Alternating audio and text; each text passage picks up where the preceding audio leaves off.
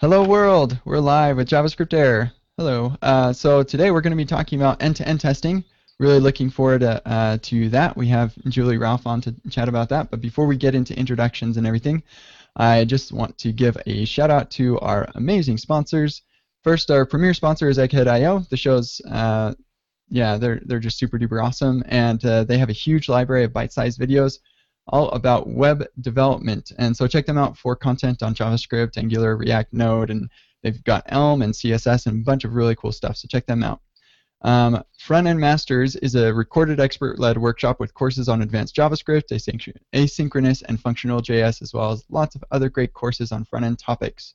So check them out. Um, and then Track.js reports bugs in your JavaScript before customers notice them. And with their telemetry timeline, you'll have the context to actually fix them. Check them out and start tracking JavaScript errors today at trackjs.com. And then Wallaby.js is an intelligent and super fast test runner for JavaScript that continuously runs your tests. It reports uh, code coverage and other results directly in your code editor and immediately uh, immediately as you change your code. Check them out at wallabyjs.com. And Codecov is coverage uh, code coverage done right. Reduce technical debt by visualizing test performance and faster code review. Codecov is highly integrated with GitHub and provides browser extensions. Check them out at codecov.io. And actually just uh, set up a new project, uh, open source project this morning and used Codecov, and it was totally seamless. Um, they integrate really well with uh, Travis CI. Uh, so yeah, totally love them. And one other thing about the sponsors is um, if you go to jsair.io slash the sponsor name, like Egghead.io and Frontend Masters, whatever, then uh, that will take you to them. Um, so if you're looking for a quick way to get to these people, um, that's a good way to do it. So another thing, uh, well, this is a live show, and so we're happy to accept your questions on Twitter. And so yeah, feel free to ask your questions with the Twitter hashtag JSAirQuestion. And uh, then next week um, we have a show. This is a weekly show after all, and the show is Ava, Futuristic Test Runner. And Ava is a new-ish uh, testing framework that is I'm actually totally falling in love with every day um, for its minimalism, but it's like amazing power and, and super fast performance. So uh, we'll be joined next week on the 23rd with uh, the Ava team. So we've kind of got a, a testing uh, theme going on right now um, that uh, I think is really awesome. So then finally, um, uh, as always, follow us on Twitter and Google Plus and uh, Facebook to keep up with the latest. So, great. With that, that's three minutes. This is starting to get a little bit long. Let me know if that's getting too long. I'll figure out if I could do something about that. Um, cool. So let's go ahead and introduce everybody um, that we have on the show. So first, uh, uh for our panelists, we have Brian Lonsdorf. Hello. And uh, Getify. Hi, everyone. With his brand new microphone. Uh, and um, Pam Selle. Hello. Awesome. And I'm your host, Kent C. Dodds. And for our guest, we have Julie Ralph. Hello, Julie. Hey, everybody. Would you like to give us a quick introduction to yourself, Julie? Sure. Um, so I'm a software engineer at Google. I work in the Seattle office. And for the past few years, I've been working with the Angular team on testing frameworks for Angular originally focusing on end-to-end testing. I'm the primary author of Protractor. If you've used that, which is a end-to-end testing tool that's created specifically for Angular applications. Sweet. Thank you for your work. Um, I've used Protractor myself, and it's really, really great. Um, so I think we definitely want to talk about Protractor uh, because it's an amazing tool. Um, but let's talk a little bit about um, end-to-end testing um, before we get too far into that. So, what is end-to-end testing? Sure. So I think that there's a little bit of confusion around what how we name different types of tests, and everybody does it a little bit differently. So I think everyone's pretty clear on unit tests being a sort of one test per file, really low-level test per piece of code, and then above that. Um, there's a whole bunch of different names that you could call tests. So I think of end-to-end testing as a test for an entire system or application that you have set up. And in the context of front end, which is what we're usually talking about because we're here on JavaScript Air, that usually means testing a entire website and kind of trying to do it as a user would. So I think of it as a replacement for having someone going through and clicking through your site, running a manual test script, for example. Um, sometimes this is also called functional testing or, or kind of related to user acceptance testing. And I think those all kind of mean similar things. Um, integration testing is also used.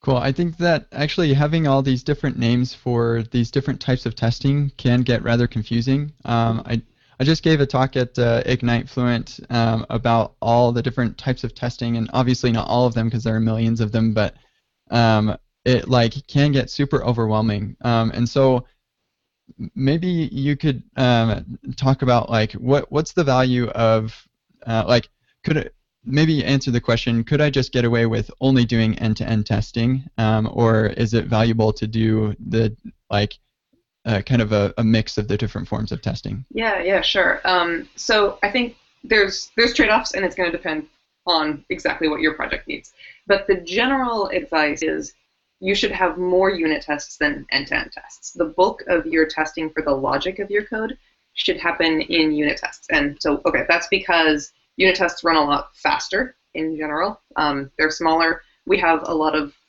good frameworks that will run unit tests. Um, for example, things like Karma that'll run tests on save.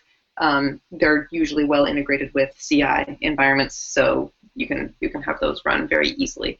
Um, and it's easier to debug a unit test. It's easier to run one in isolation. So bulk of logic should generally be tested with unit tests.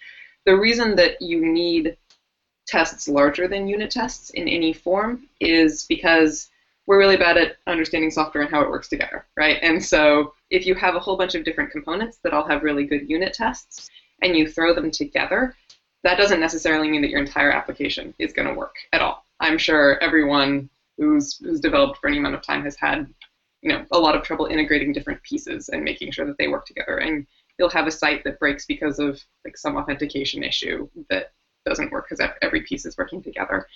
Um, and so, so the value for end-to-end tests that I see is making sure that the major workflows work with everything's together. So unit tests whenever possible, end-to-end tests for making sure that everything does stick together.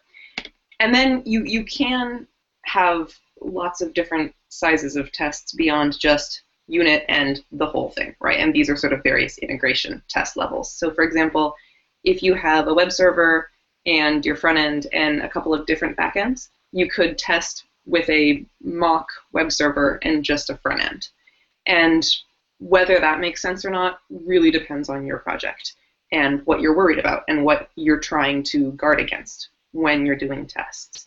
Um, every additional layer of testing that you introduce introduces complexity into your project. It's something that your developers have to understand how to run, have to understand how to debug. You have to get useful information out of it into your continuous integration, probably in some way. So there's definitely a trade-off um, whenever you add a new type of test, and whenever you add new tests, there, there's a trade-off of adding time. So depends on the project. how do you define what a unit is? Um, I think a good heuristic is a file, which is a, little bit vague, but uh, also, you know, if, you, if your file is too big, then you should probably be splitting up your file so your unit's too big. Um, I think some, so some, a simple way of looking at things can be a unit is a function and you should have kind of one test per function, but I think that's a little bit of a dangerous way of putting things because then you get developers thinking like, oh, I've written my one test for my function, we're done.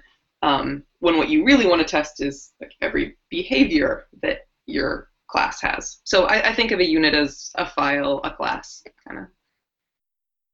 Cool. Yeah, I think um, all, all the things that you said about like the value of unit testing and these different levels of testing uh, is really valuable. I think it's really important for people to understand um, like what the different forms of testing, like where there uh, are, what trade-offs you're making by doing different forms of, of testing, and then account for those trade-offs when uh, with other forms of testing.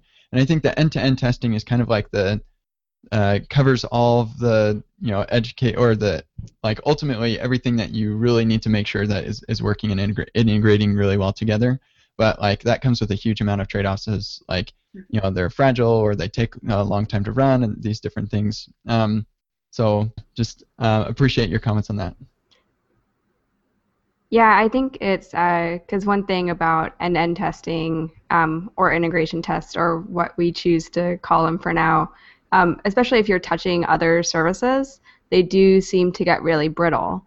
Um, so, what do you think that, like, what are some of the things people can do to to guard against that? Um, Absolutely.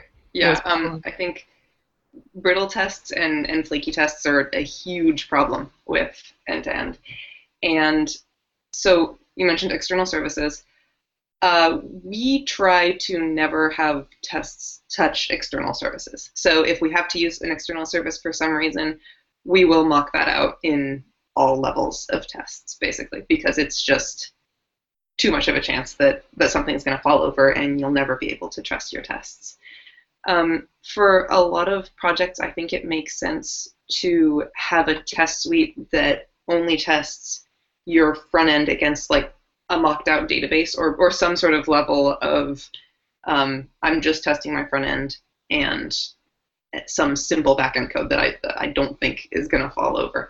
There's various frameworks for this that try to do things like uh, recording RPC calls and replaying them, so you your only backend is just a really simple server that's replaying things that it's seen before. Um, Can you remind me what you mean by RPC call? So it would listen to like HTTP traffic, for example. Okay. And I just what does RPC stand for? What does RPC stand for? Uh, oh, I didn't mean to quiz you. I just I no, thought no, it was no. like oh this remote just procedure call. It is remote procedure call. Thank okay, you. just checking. Because anytime we throw acronyms, I like to get them defined. That's that, that's great. That's one of those ones that I just like the acronym means something in my brain, not actually okay, words. So you were saying. so you were saying. Um, so, so, so basically, lots of ways of making reducing the the parts in that could fall over because you're testing mm-hmm. smaller things.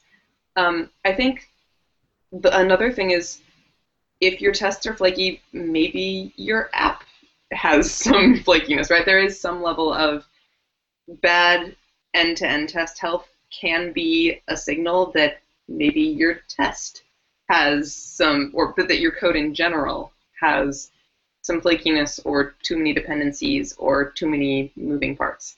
Um, and we frequently see things like if if a team is having a lot of trouble writing end-to-end tests, they have a lot of trouble setting up a developer environment for their application, right? So some of this you can't fix at the test level. You have to go in and look at your app and say, does it need to depend on this?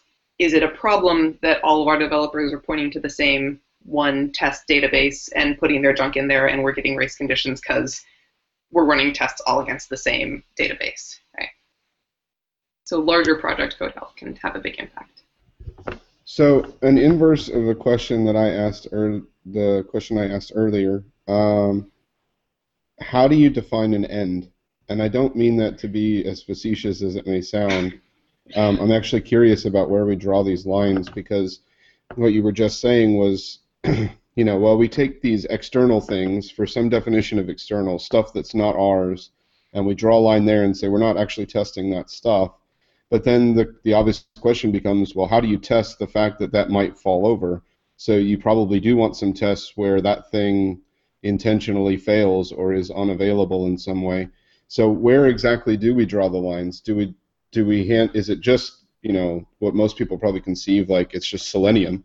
Uh, or you know one of those test runners, or is it like, for example, uh, something that's been on my mind a lot lately is the attention that doesn't seem to be given enough to notions of accessibility, more than just things like can I use a screen reader, but like are you actually saying that we wouldn't draw, you know, where would we draw the line with respect to how the entire user is experiencing it? And then we bring in multiple devices into the question. So now I'm experiencing it very differently on a phone than on a computer. So where do we draw those lines, and what what are your suggestions? Absolutely. Um, so I think there's a couple questions in there. Uh, so um, one was sort of what when do you what do you do when you do have external services? So like say I connect to the Twitter API, and I, I don't know if the Twitter API goes down a lot, but let's uh, assume that sometimes it does or something. Um, so in my ideal world, everyone who exported like some sort of service like that would also have a little reliable mock version that you could run locally that would that they would maintain and that you could test your API against. Um, I know that's not going to happen, obviously, in every case in the real world. Is there? Have you seen anyone with examples of that? Because that does seem like an interesting thing for people who provide third-party APIs to provide a third-party. They, well, they provide a third-party API, so I guess you call it a third-party mock.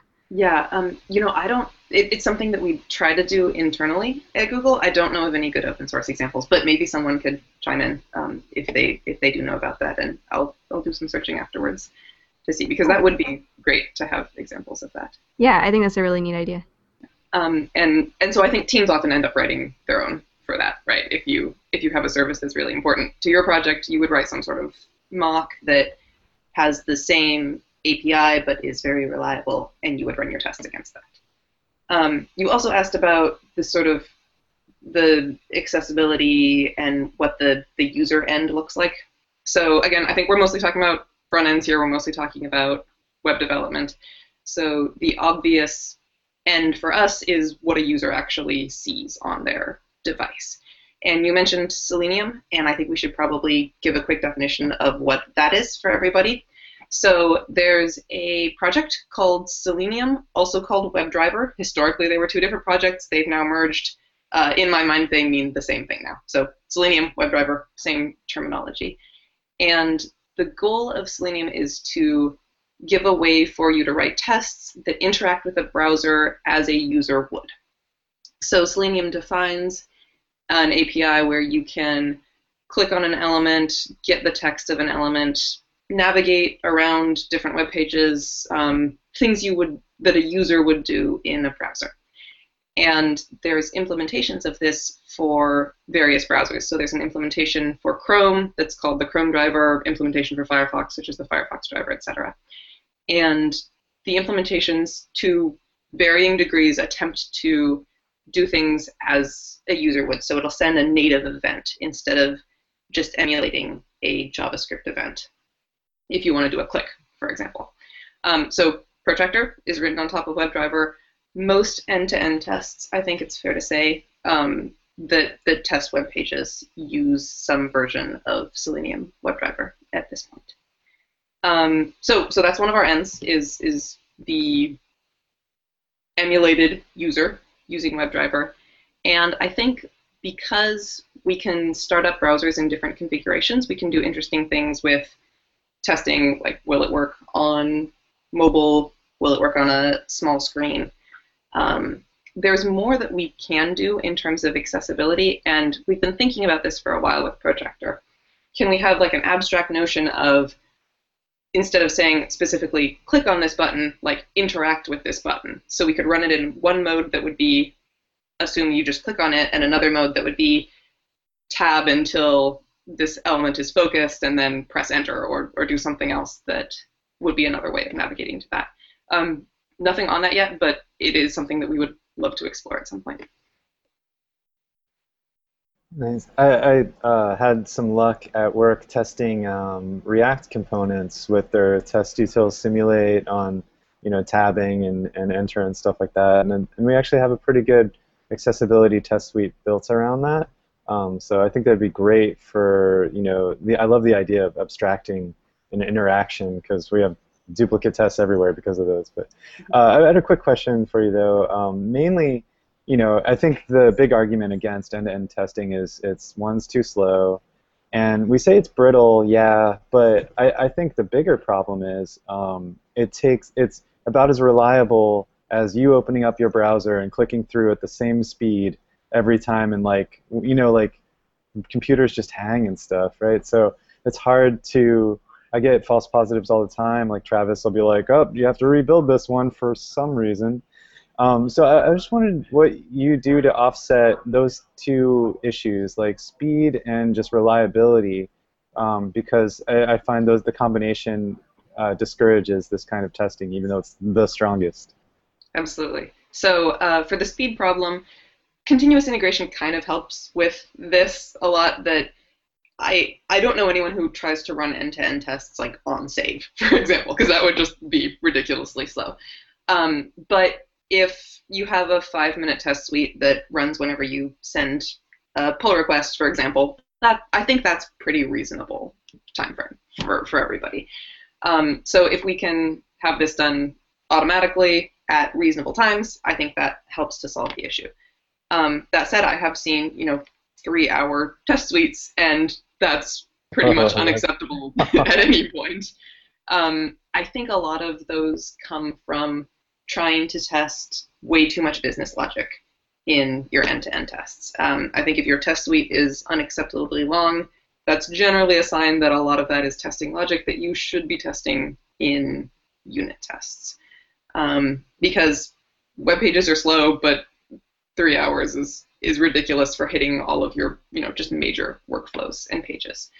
Um, another thing that can be done that I think there's not really great support for right now in um, in Travis at least I don't know the, exactly every CI environment out there, but we don't have to run end-to-end tests like if documentation changes, right? So if your pull request doesn't touch um, kind of dangerous things, we could be smarter about saying, okay, we have a 10-minute test suite. That's a little while. We only want to run it every four hours or something. And if it breaks, we'll go back and bisect whatever happened in the past four hours and try to find something there. If it passes, fine, whatever. Like we don't have to run everything at every single commit necessarily.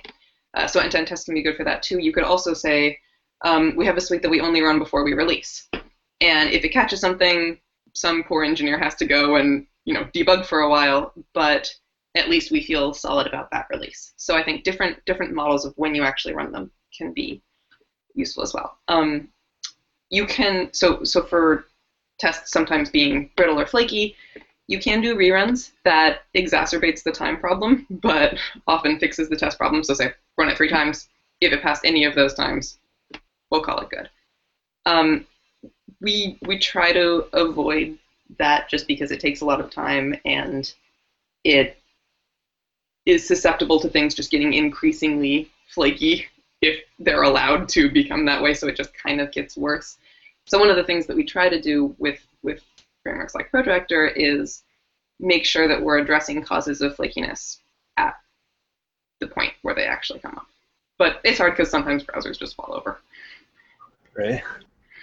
I think it's interesting that you bring up the the time uh, question with end-to-end tests because that's definitely something I've heard before with people an end-to-end test and complaints thereof. Um, but also something that I've seen people do that I'm curious what your comments are uh, or your ideas about are that I've seen people take manual scripts and then translate them into their automated test suite, and I feel like that might be one of the ways that a lot of length comes. Um, what do you think about when someone is switching from a, a manual, uh, like a, mo- a, mostly manual testing uh, testing paradigm to bringing more automated end-to-end testing into their workflow, and how they can maybe not uh, some bias here, but maybe not repeat, you know, the exact same thing. Yeah, um, that, that's a hard question because I think I think the way that our industry in general is moving is towards more automated stuff and avoiding mm-hmm. ever having like a manual test flow that your devs have right. to run through, you know, before every release. So in general, I'm like, yay! I want, you know, I want more automated yeah. stuff. I don't want people to have to be going and clicking through test scripts. Um, I wonder. It's also if, really confusing to me that they're called scripts because yeah. it's, it's taken me a long time to figure out that test engineers often are people who click on buttons. You know, their jobs are yeah. super valuable, but like that's really confusing that it's called a script and it's not run by a computer and maybe we should clarify that for everyone. What that often just means like a, a doc that's like yes, it's usually go to this page, click on this button. Like yeah, a, bullet point a test list. script is a list of tasks of you know open this URL, click on this button, and da da da da, and um, sometimes done by by you know offshore teams or things like that. Um, so it's not even engineers uh, doing the running through it, and then rep- then they report you know they report mm-hmm. a failure when yeah. something fails the test script. Yeah.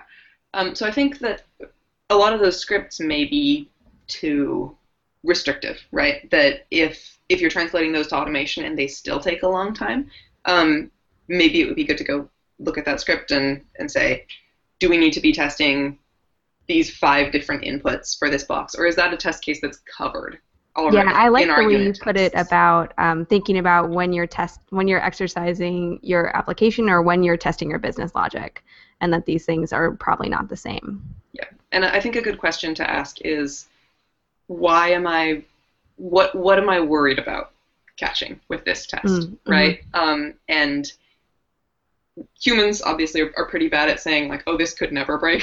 I know I've definitely said that and it broke, but but there is some things that you can think of like, no, this would be caught in my unit test if that were a problem. Um, I only need to go through this form with one set of input, not 50, because the others are tested somewhere else. So, um, with respect to, uh, I'm, I'm still in my mind kind of trying to push uh, on the boundaries of, of where these things are and how we effectively do it. So, in my mind, I'm, I'm starting to wonder.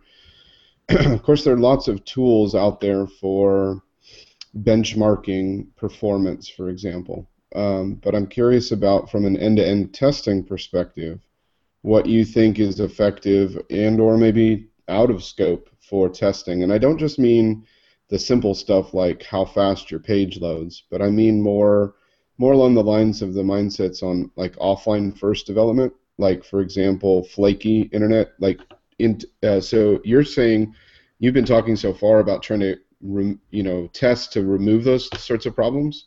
I'm sort of going the opposite direction and saying testing, assuming that that is going to happen, that people's connectivity is going to you know be flaky and it's been said that there's the only thing worse than no connectivity is flaky connectivity from a user experience perspective so um, i don't know currently whether tools support this but do you think that's within scope of the things that we should be end-to-end testing or intentionally uh, spiking the cpu to 100% or intentionally killing the network connection down to a super slow speed or dropping packets or, or other sorts of things like that because i know there's plenty of separate tools that do that, but as part of end-to-end testing, do you think we should be doing that?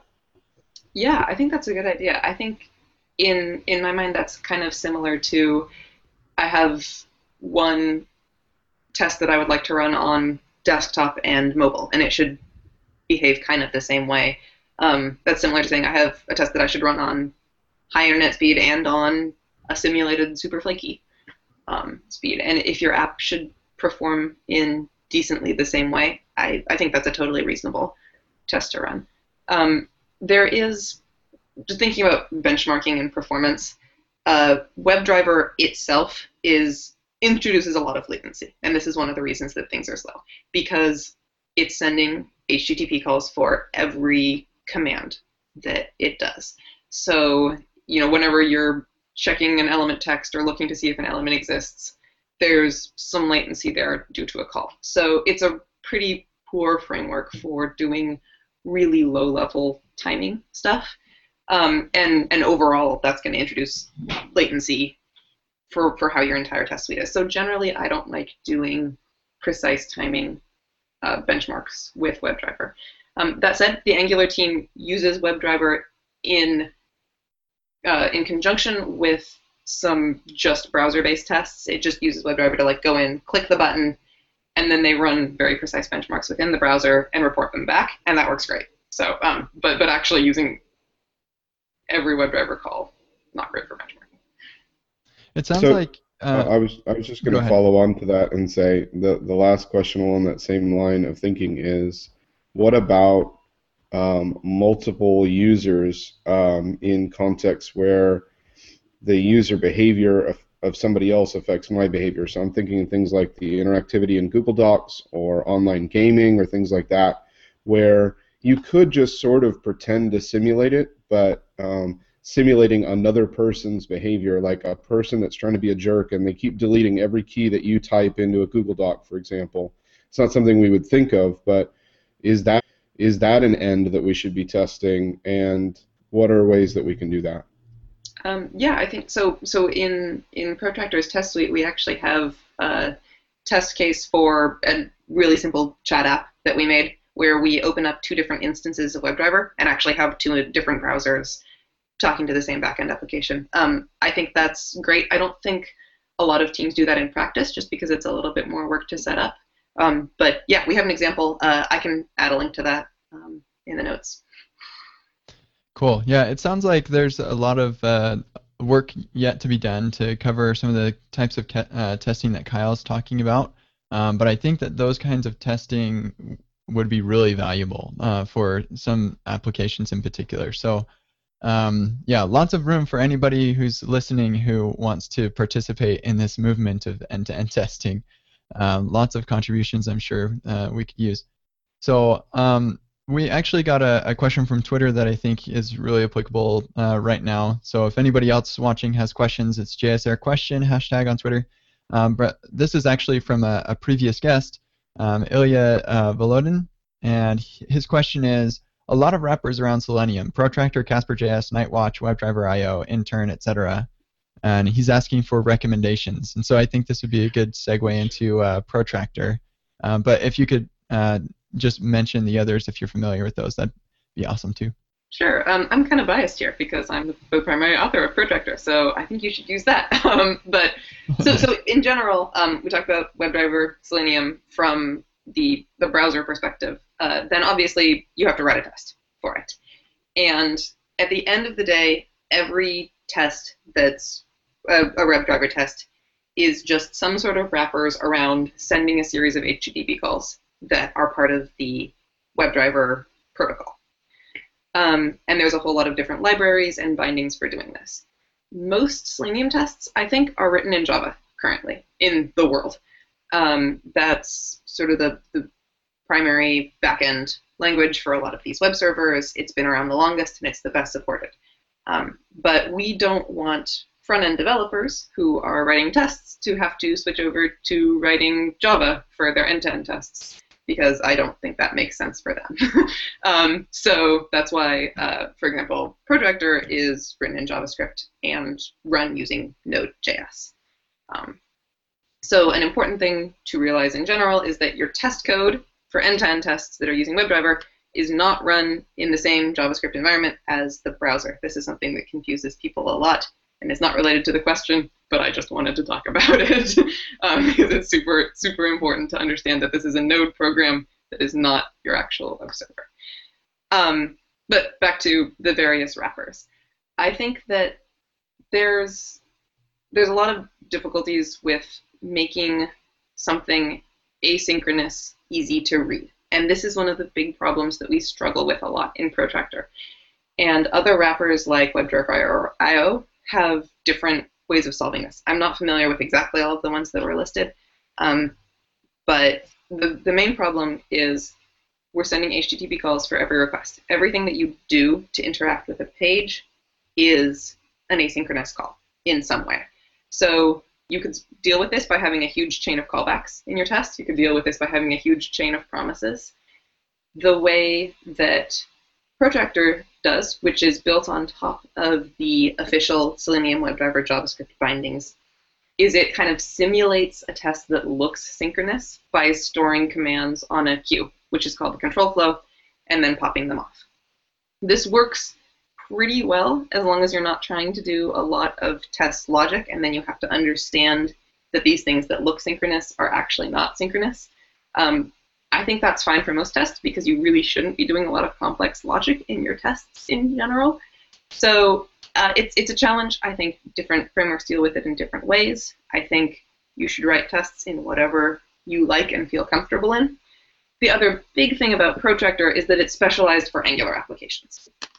So we take advantage of the fact that if a site is in Angular, we know a whole lot about the web page.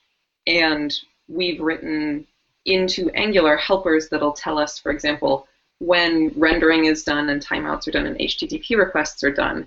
And so we can ask Angular when that's finished and help reduce flakiness. A lot of flakiness in web tests comes from like you'll click a button which will start some process and then you look for a div to appear. And that div hasn't appeared yet because the button click is still being processed in some way. And so you can solve this by doing things like waiting for a couple seconds, which is not a great solution. You can poll and see if the button exists, which is what a lot of frameworks end up doing. The protractor can, instead of doing all that, say, hey, Angular, just let me know when, when everything's done. And so that helps reduce flakiness a lot. So uh, if you're using Angular, I would highly recommend using Protractor. I should chime in and say too that Casper is is highly specialized to just like Phantom or Slimer, and we had to actually undo all our Casper tests to actually work with Sauce Labs or Browser Stack or something that needs to hook into Selenium, which is was depressing, but uh, you know, some protractor would probably also help alleviate with the. Uh, so people should know that. So because the word async was mentioned, it's kind of like a bat signal in the sky. I have to swoop in and talk about this for just a moment. I think the pain points that you're suggesting around creating readable tests are incredibly important. I've had personal experience specifically with that. As a, as a matter of fact, the first time I really saw the pain point of testing was the pain point around asynchronous testing, and this is going on probably more than five years ago now. But I was working in the developer tools team at Firefox, as I've shared before, and uh, every single thing you do, from drawing a button to putting a border around the pop-up frame and everything else, every single step is asynchronous. Most of them don't have events to let you know they're done. So you literally are just doing timeout after timeout after timeout to know that everything that you drew drew in the right order and that the shadow is on top of everything else and that sort of craziness. And the tests are significantly more complex than the code to do the work, and they are almost impenetrable to read, which means they're not useful. If a test isn't useful, I mean, if a test isn't readable, it's not useful because it'll get replaced at some point or it won't do its job. But those pain points are exactly the same as for actual developer code. So the solutions that we use or that I advocate for using in developer code are exactly the same pain points and solutions I'd advocate in testing. And I had a coworker at the time tell me, uh, you know, we are working in Firefox, so they had early versions of stuff long before it landed in the spec, and they said, oh, you should just use a generator for your tests. And I was like, uh, what? And I learned about it, and I realized way back then that uh, creating synchronous looking asynchronous code is the way to create more readable code. It worked well, super well for the tests, and I've been a, a fan of that ever since. So generators, uh, the newer async functions that most people read about, those are ways to uh, uh, to approximate synchronous looking code that under the covers can be asynchronous if it needs to. It's not that the logic doesn't get handled, but it's that the part that you're reading is directly related to the flow control logic and not to the implementation details. Uh, so I would just advocate that for all code, but it's especially true in tests. Absolutely. We're really excited about async and await coming in to JavaScript eventually. And we have done some experimentation with generators, as you mentioned. The um, the underlying WebDriver JavaScript bindings have some support for that that we would like to surface um, sooner rather than later. So ask me in a while. well, um, I think that we're well. We, we actually do still have a little bit more time. Um, if there was anything that you wanted to uh, go into a little further, I, I did have um, one question, or actually two questions that are kind of a little bit more broad. Um, so actually, no, this one's a little bit more specific. So some people advocate for um, having the engineers who are writing the code to write the tests as well. Um, I personally think that's a, that's a really good approach, but other companies have uh, QA teams, and especially with respect to end-to-end testing, where it kind of covers the entire application. It's not like one single, you know, or, or one team's code that's being tested. Like it's actually a, a group, several teams' code being tested. So, um, like, what what are your thoughts on this? Uh, on like the idea of engineers being the one writing the tests, or, or having QA teams write uh, end-to-end tests? Um, I would love everyone's thoughts on this because I think there's a lot going on right now. Um, companies are kind of changing their um, their thinking about this a bit. So the way that we do this at Google, which I, I like in general, is there's a, a job title, which is a software engineer in tools and infrastructure. That's what I am. Um, and our job is to set up frameworks, help with tooling for engineering productivity in general. Um, so a lot of software engineers in tools and infrastructure would be embedded on one team, and they would do things like help set up their unit testing, code of health, release, and end-to-end test frameworks. But engineers write their own end-to-end tests. So they have someone who knows the framework really well, who can help set up examples. They have, you know, mailing lists that they can go to with help. But at the end of the day, the developers are responsible for writing their own tests. And I are think there, that that's a really good model. Are there tools that can like record that stuff? Like I can just like click, click, click, click, click, and it knows that I did that, and now that's a test case.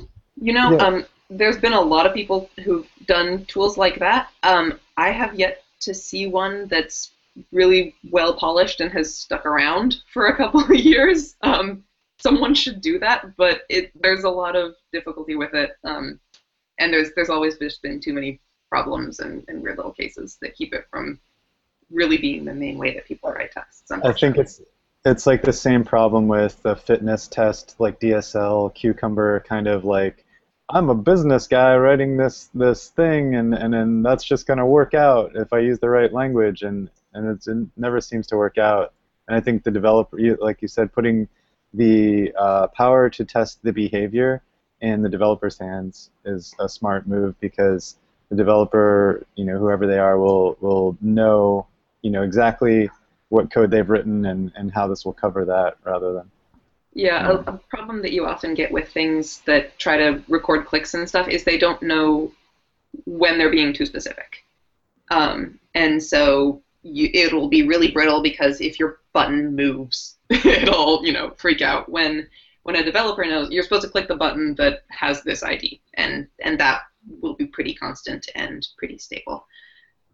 Um, so so yeah, I, I think uh, developers should write their own tests. Um, if a test is a, a general test for the whole tool, you know, the, the tech lead or whoever is sort of in charge of the whole tool should understand that and be able to write that test. So just really quickly going back to the the tools that you know kind of generate tests. Just you click around, it creates a test. Um, there are a couple of tools, and I'll I'll actually pick one at, at the end. But uh, uh, it I, I think that those tools have a, a good place um, for like really really simple workflows. Um, and I actually use one for the JavaScript Air website uh, just to make sure that like because it's automatically deployed anytime something gets into master it goes out. And so like right after that build like it, it automatically runs this really really simple test. Like i can click on an episode and the episode title is the same. Like just super, sim- simple. And it's actually really valuable to uh, to have that you know because like I, I don't have a million hours. And so um, being able to make something really simple like that i, I think is valuable. Um, and there's another tool uh, that i'm not going to pick but it's uh, called functionize uh, that I just learned about at FluentConf. It's kind of interesting, and it uh, basically it turns what your users are doing into tests, and so it records your users' actions, and then you can take your users' actions and like obviously you can filter out password stuff and like sensitive data, but it'll it'll take those actions and, and you can turn those actions into tests. I've tried to make this or test this out, but it hasn't really been working out so well. That's why I'm not actually picking it. But I think it's just an interesting idea. That's cool. I should also mention really quickly um, for Protractor, uh, we have an amazing contributor and fellow Googler named Andres who has written a thing called Elementor, which is not quite a, a click and replay, but instead it'll let you interactively test out commands for finding elements, and it will make suggestions from a Chrome extension for how you might find an element in your test based on where you click in the app. Um, and it's super useful. So it's kind of a middle ground that will help you write the tests without um, actually trying to do it all itself.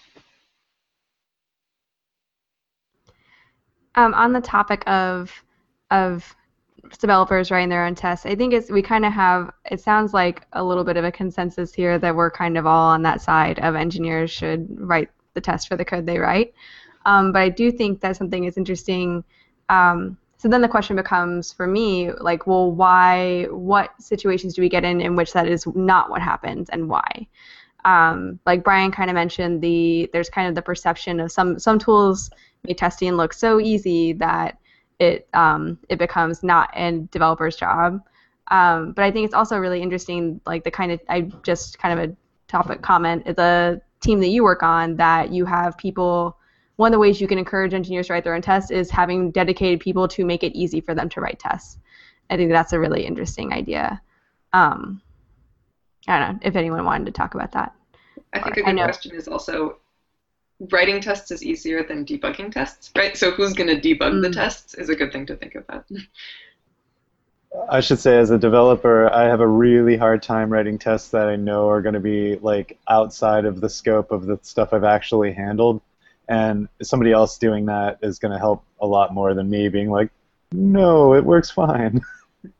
And for end-to-end tests, it's so so we talk about developers writing their own tests, and for end-to-end tests, that usually means the front-end devs are writing tests for features that they use.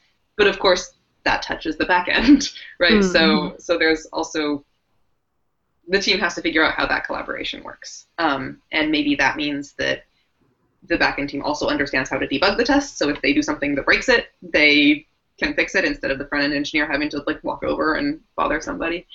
Um, or maybe that means that that you are mocking more things out in your front end tests.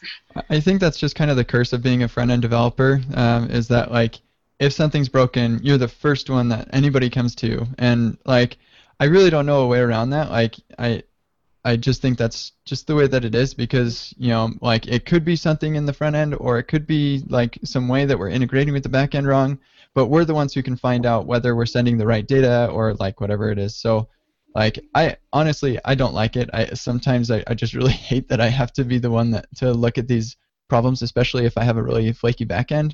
But um, I, I can't see a way around that. Um, so I the comment that I would like to make is actually a pretty good segue from this. Um, uh, so what's interesting, and this is a this is a known problem, and I don't think it'll ever be solved. But what's interesting is that engineers testing or engineers writing tests are simultaneously the best people to write the tests and the worst people to write the tests.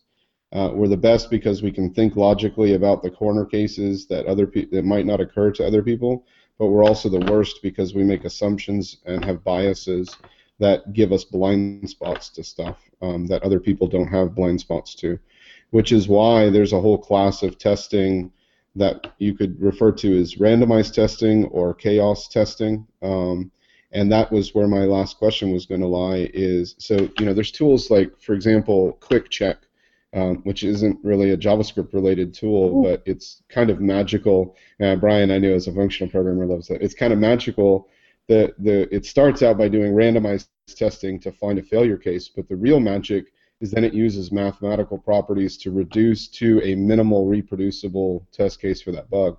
It's kind of like mind blowing to see it happen. But I'm just, even if we didn't talk about that second magical part, I'm kind of curious about the first part.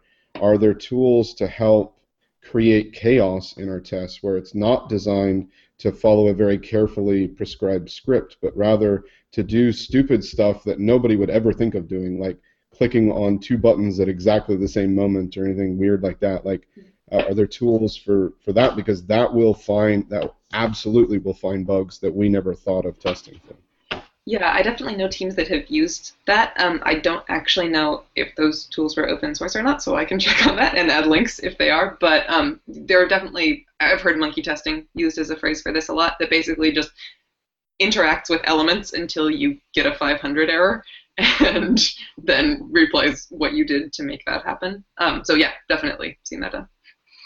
I think you know what I think is really interesting. You touched on it in the beginning is that like if if you have all these different test cases and you treat them like properties, like whenever the browser is in screen reader mode, I expect this. Whenever the latency is this much, I expect that, and it basically can fuzz the known um, environment, you know, quirks, and then um, you know assert properties hold during those. So that's an interesting place to go, I think.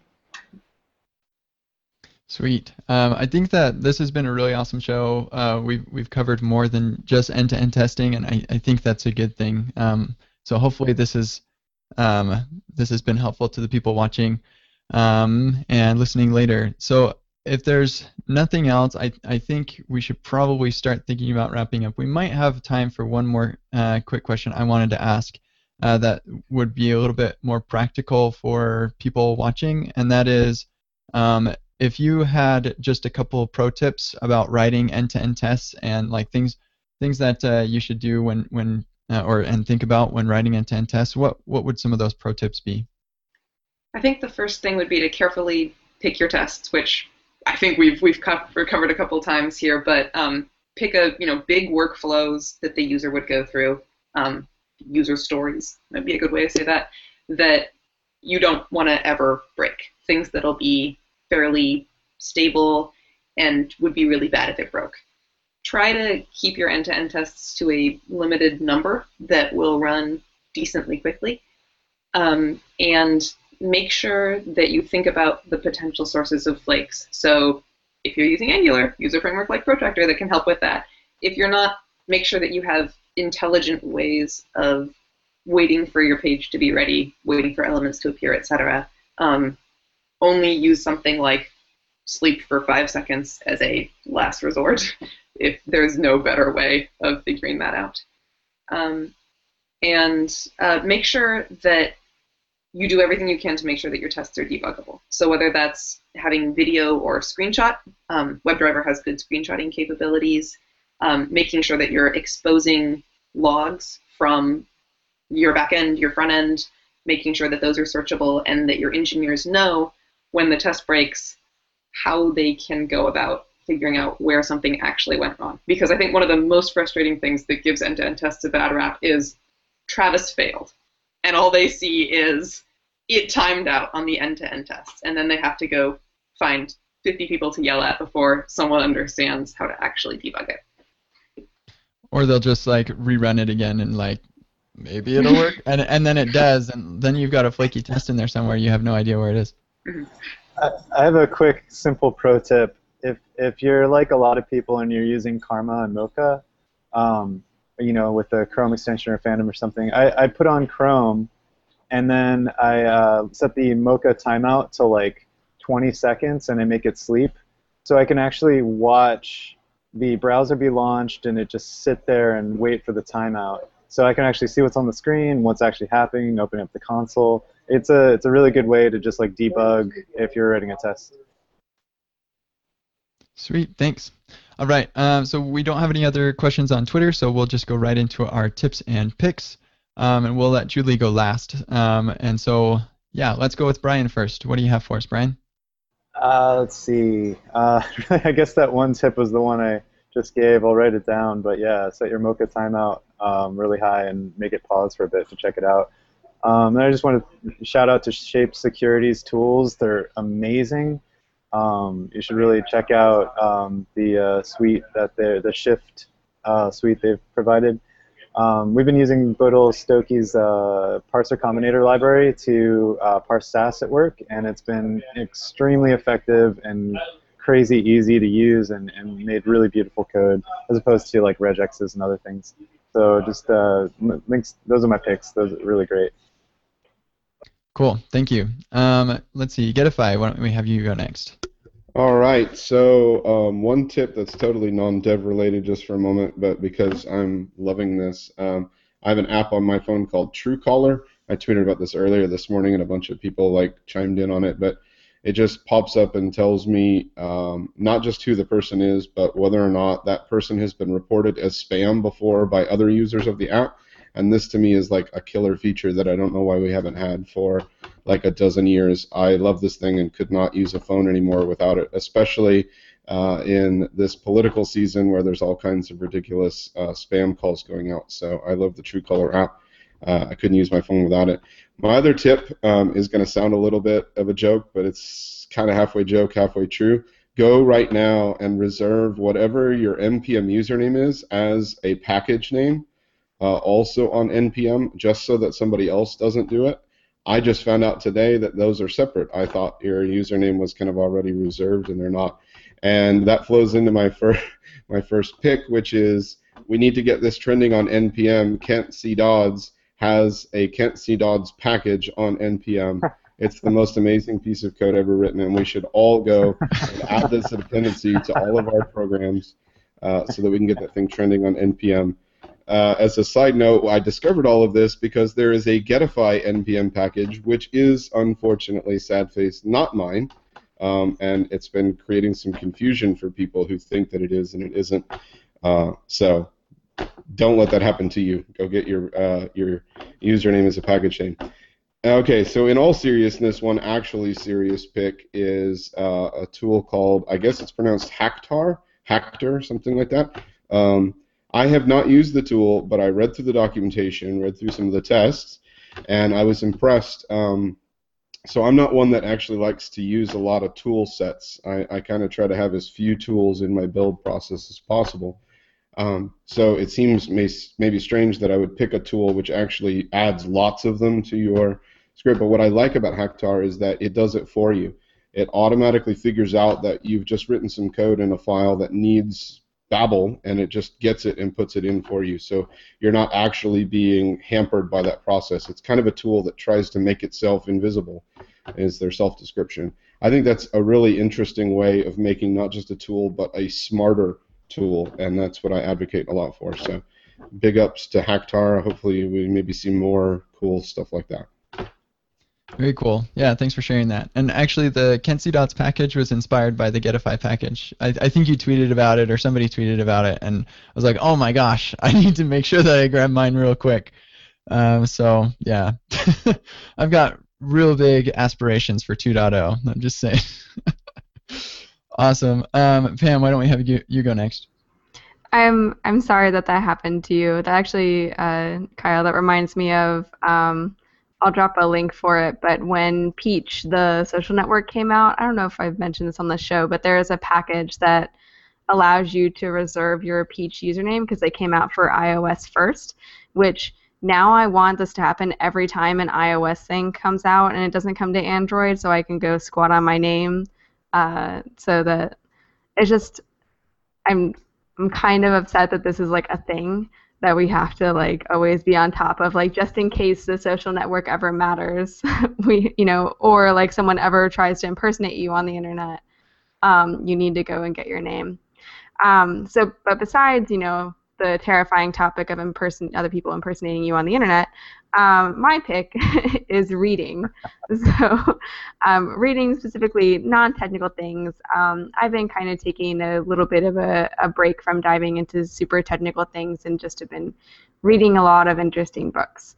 And um, probably the best one I've read recently is uh, the Pulitzer Prize winning, so other people think it's good too, uh, All the Light We Cannot See. Uh, so it's really fantastic. Uh, so I recommend reading that. Um, but of course, uh, I also recently read Amanda Palmer's book. Um, but so if I my pick this week is to to take a break and read some read some good books. Great, great pick. Um, I'll go next, and then uh, we'll go with Julie. So um, first, my uh, tip is to investigate and use all forms of testing in the way that they are needed. I think um, there's a time and a place for end-to-end testing and fuzz testing or chaos testing or monkey testing or whatever. And uh, there's a place for unit testing. And like Julie said, you should probably have a lot more unit tests than you have um, end-to-end tests. And uh, integration testing as well, and that's um, that is different. Although that the line between those two can be fuzzy sometimes. So um, anyway, for my picks, how to contribute to an open source project on GitHub. I actually can't believe I haven't picked this yet because I was super excited when it first got released. But it's a it's a series that I created. It's totally free. So if you want to get involved in contributing to open source and you just don't know how, um, or or you don't know what project to contribute to or whatever, um, check out that series. I, I go through everything as basic as setting up a GitHub account and, and like setting up your Git that's installed on your machine, all the way up to like creating a PR, um, squashing commits into a single commit, like a whole bunch of stuff. So uh, yeah, I'm I that uh, series has done a lot of good for a lot of people, and I'm excited about that. And then also I'm picking Ghost Inspector. That's the tool that I use um, every time Travis deploys uh, JavaScriptAir.com. It will verify that you can click on an episode and it will take you to the episodes page. Um, so it's like really, really simple. I could probably write some more tests, but it's kind of like uh, just a, a, sanity check to make sure that stuff didn't totally get borked. So it's nice to have, um, and it's and it is totally free for um, my use case. So it's great. Okay, uh, Julie.